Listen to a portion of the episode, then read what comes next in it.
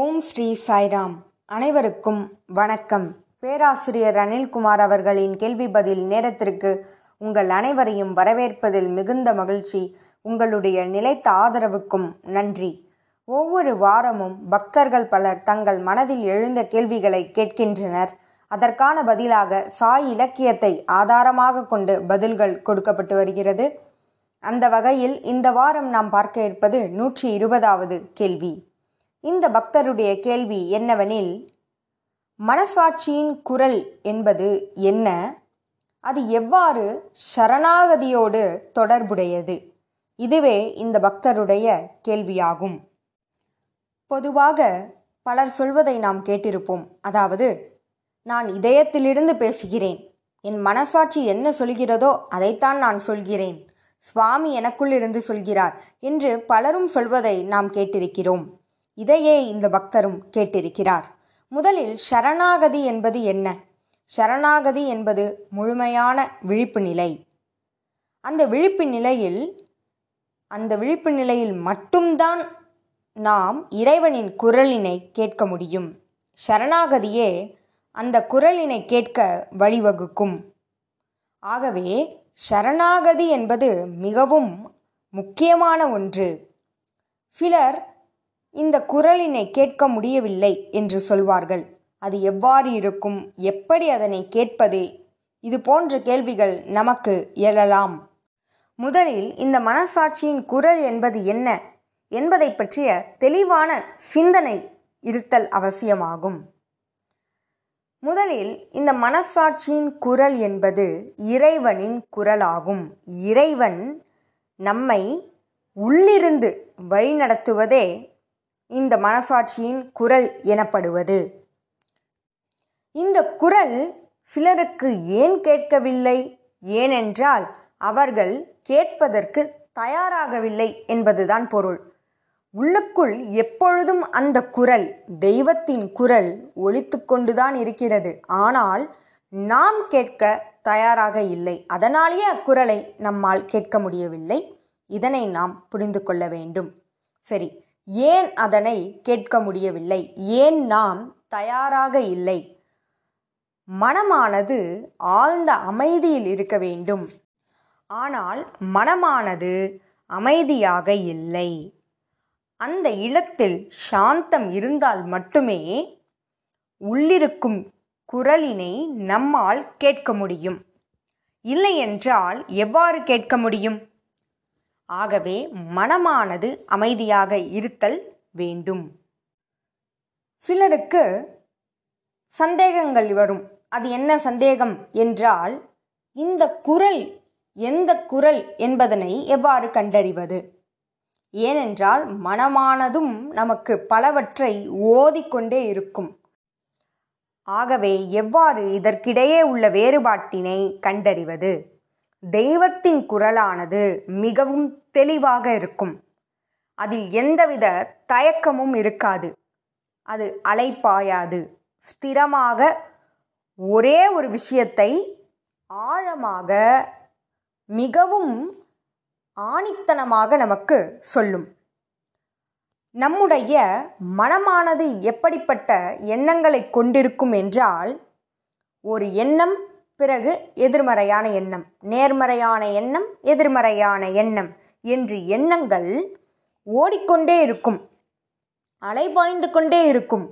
ஒரே ஒரு எண்ணம் மட்டும் இருக்காது. பல எண்ணங்கள் ஒன்று கூடி நம்மை குழப்பத்தில் ஆழ்த்திவிடும். இதுவே மனதின் குரலுக்கும் மனசாட்சியின் குரலுக்கும் உள்ள வேறுபாடு. ஆகவே தெளிவாக நாம் புரிந்து கொள்ள வேண்டியது, மனதின் சிந்தனைகள் குழப்பமாக இருக்கும். இதை செய்யலாமா வேண்டாமா, இது சரியா தவறா என்பது போன்ற கேள்விகள் எழுந்து கொண்டே இருக்கும். அதில் மிகுந்த குழப்பங்கள் இருக்கும். எப்படி சாலையில் போக்குவரத்து சமயத்தில் வாகனங்களின் இரைச்சல் அதிகமாக இருக்குமோ, அதை போல நம் மனதின் எண்ணங்கள் நமக்கு இரைச்சலை ஏற்படுத்தும். ஆகவே மனமானது இத்தகைய தன்மை கொண்டது. மனதின் குரல் இவ்வாறே இருக்கும். அது தெளிவாக இருக்காது. ஆனால் மனசாட்சியின் குரல் மிகவும் தெளிவாக இருக்கும். ஆழமாக ஒரே விஷயத்தை தான் திரும்ப திரும்ப அது கூறும். இதனை நாம் தெரிந்து கொள்ள வேண்டும். எனவே மனமானது ஆழ்ந்த அமைதியில் இல்லாத வரையில் நம்மால் இறைவனின் குரலினை கேட்க இயலாது. சரி, அதற்கு என்ன செய்ய வேண்டும் என்றால் நாம் ஆழமாக செல்ல வேண்டும், நமக்குள் ஆழமாக பயணிக்க வேண்டும்.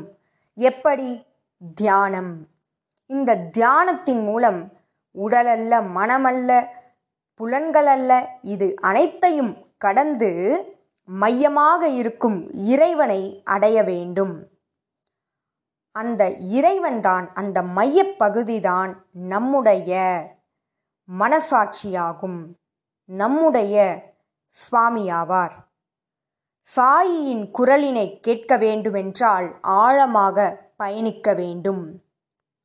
அந்த குரல் நம்மை எப்படி வழிநடத்தும் என்றால் எந்தவித தவறும் நம் வாழ்க்கையில் ஏற்படாத வண்ணம் அந்த குரலானது நம்மை வழிநடத்தும். தவறானது நடக்க சாத்தியமே இல்லை. அவ்வளவு தெளிவான ஒரு குரலினை நாம் கேட்க முடியும். அந்த குரல் வழி நாம் நடக்கும் பொழுது நம்முடைய வாழ்க்கையில் வெற்றி மட்டுமே, அனைத்துமே நன்மையாக இருக்கும். ஏனென்றால் நாம் வெளிச்சத்தின் பாதையில் நடந்து செல்கிறோம், இருளின் பாதையில் அல்ல, வெளிச்சத்தின் பாதையில் நடந்து செல்கிறோம். ஆகவே வாழ்க்கையில் அக்குரலினை பின்பற்றும் பொழுது, தெய்வத்தின் குரலினை பின்பற்றும் பொழுது வெற்றி மட்டுமே நமக்கு கிடைக்கும். இதனுடைய விளைவு அன்பு, அனைத்துமே காருண்யமாக நமக்கு தோன்றும், ஆனந்தமாக இருக்கும், எப்பொழுதும் மகிழ்ச்சியில் நாம் திளைத்திருப்போம்.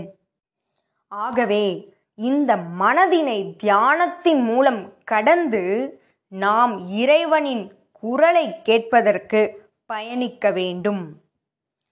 சரி, இதற்கு என்ன தேவை என்றால் இதனை நம்மால் சரிவர செய்ய முடியுமா, இந்நிலையை அடைய முடியுமா என்றால் அடைய முடியும். ஆனால் நமக்கு தெய்வீக குருவானவர் தேவை. வெளியில் தெய்வீக குருவானவர் நமக்கு நிச்சயம் தேவை. நம் சுவாமி என்ன சொல்கிறாரோ அதனை நாம் கேட்டு செயல்படும் பொழுது ஒரு கட்டத்தில் வெளியில் இருக்கும் சாயியின் குரலே உள்ளிருக்கும் சாயியின் குரல், இதில் எந்தவித வேறுபாடும் இல்லை என்பதனை நாம் தெரிந்து கொள்ளலாம். ஆகவே உள்நோக்கி பயணித்து தெய்வத்தின் குரலை கேட்கும் வரையில் வெளியில் இருக்கும் சாயின் குரலின்படி கீழ்ப்படிதல் அவசியமாகும். இந்த முழுமையான கீழ்ப்படிதலே சரணாகதியாகும். யாரால் இவ்வாறு முழுமையாக சரணடைய முடியும் என்று நீங்கள் கேட்டால், வைராக்கியம் நிறைந்தவர்களால், மிகவும் தைரியத்தோடு செயல்படுபவர்களால் மட்டுமே இத்தகைய சரணாகதியை அடைய முடியும். இறைவனானவர் என்ன சொல்கிறாரோ அதனை அவ்வாறே கீழ்ப்படிதல் என்பதே சரணாகதியாகும். அவ்வாறு நாம் சரணடையும் பொழுது எளிதாக உள்முகமாக நம்மால் பயணிக்க முடியும். ஆகவே இந்த உள்ளிருக்கும் குரலினை கேட்பதற்கு சரணாகதியே மிகவும் அவசியமான ஒன்று.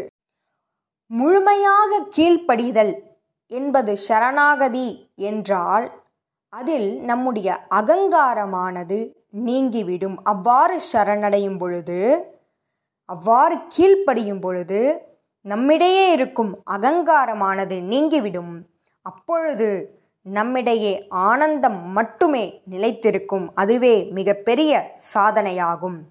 ஆகவே ஆழமான பயணத்திற்கு நாம் தயாராக வேண்டும், உள்முகமாக பயணிக்க வேண்டும். அதற்கு கீழ்ப்படிதல், முழுமையான சரணாகதி மிகவும் அவசியமான ஒன்று. ஒரு விஷயத்தை நாம் தெளிவாக தெரிந்து கொள்ள வேண்டும். நீச்சலானது கற்றுக்கொள்ளும் பொழுது மேற்பரப்பில் முதலில் நீந்துவார்கள், பிறகு பயிற்சி செய்ய செய்ய ஆழமாக நீந்த கற்றுக்கொள்வார்கள். அதைப்போல தியானத்தை தொடங்கும் பொழுது சற்று கடினமாகத்தான் இருக்கும். பல எண்ணங்கள் நம்முள் ஓடிக்கொண்டிருக்கும். அதற்காக கைவிட்டு விடாதீர்கள். அதனை தொடர்ந்து செய்யுங்கள். ஆழமாக பயணிக்க நாம் ஸ்திரமான முயற்சியை மேற்கொள்ள வேண்டும். ஸ்ரத்தை இருக்க வேண்டும், பொறுமை இருக்க வேண்டும். அப்பொழுதே தெய்வீகத்தின் குரலினை நம்மால் கேட்க முடியும். ஆகவே பயிற்சி செய்வோம், இறைவனின் குரலினை கேட்போம். நன்றி. இதுபோல பல செய்திகளோடு உங்களை அடுத்த வாரம் சந்திக்கிறேன். ஜெய் சாய்ராம்.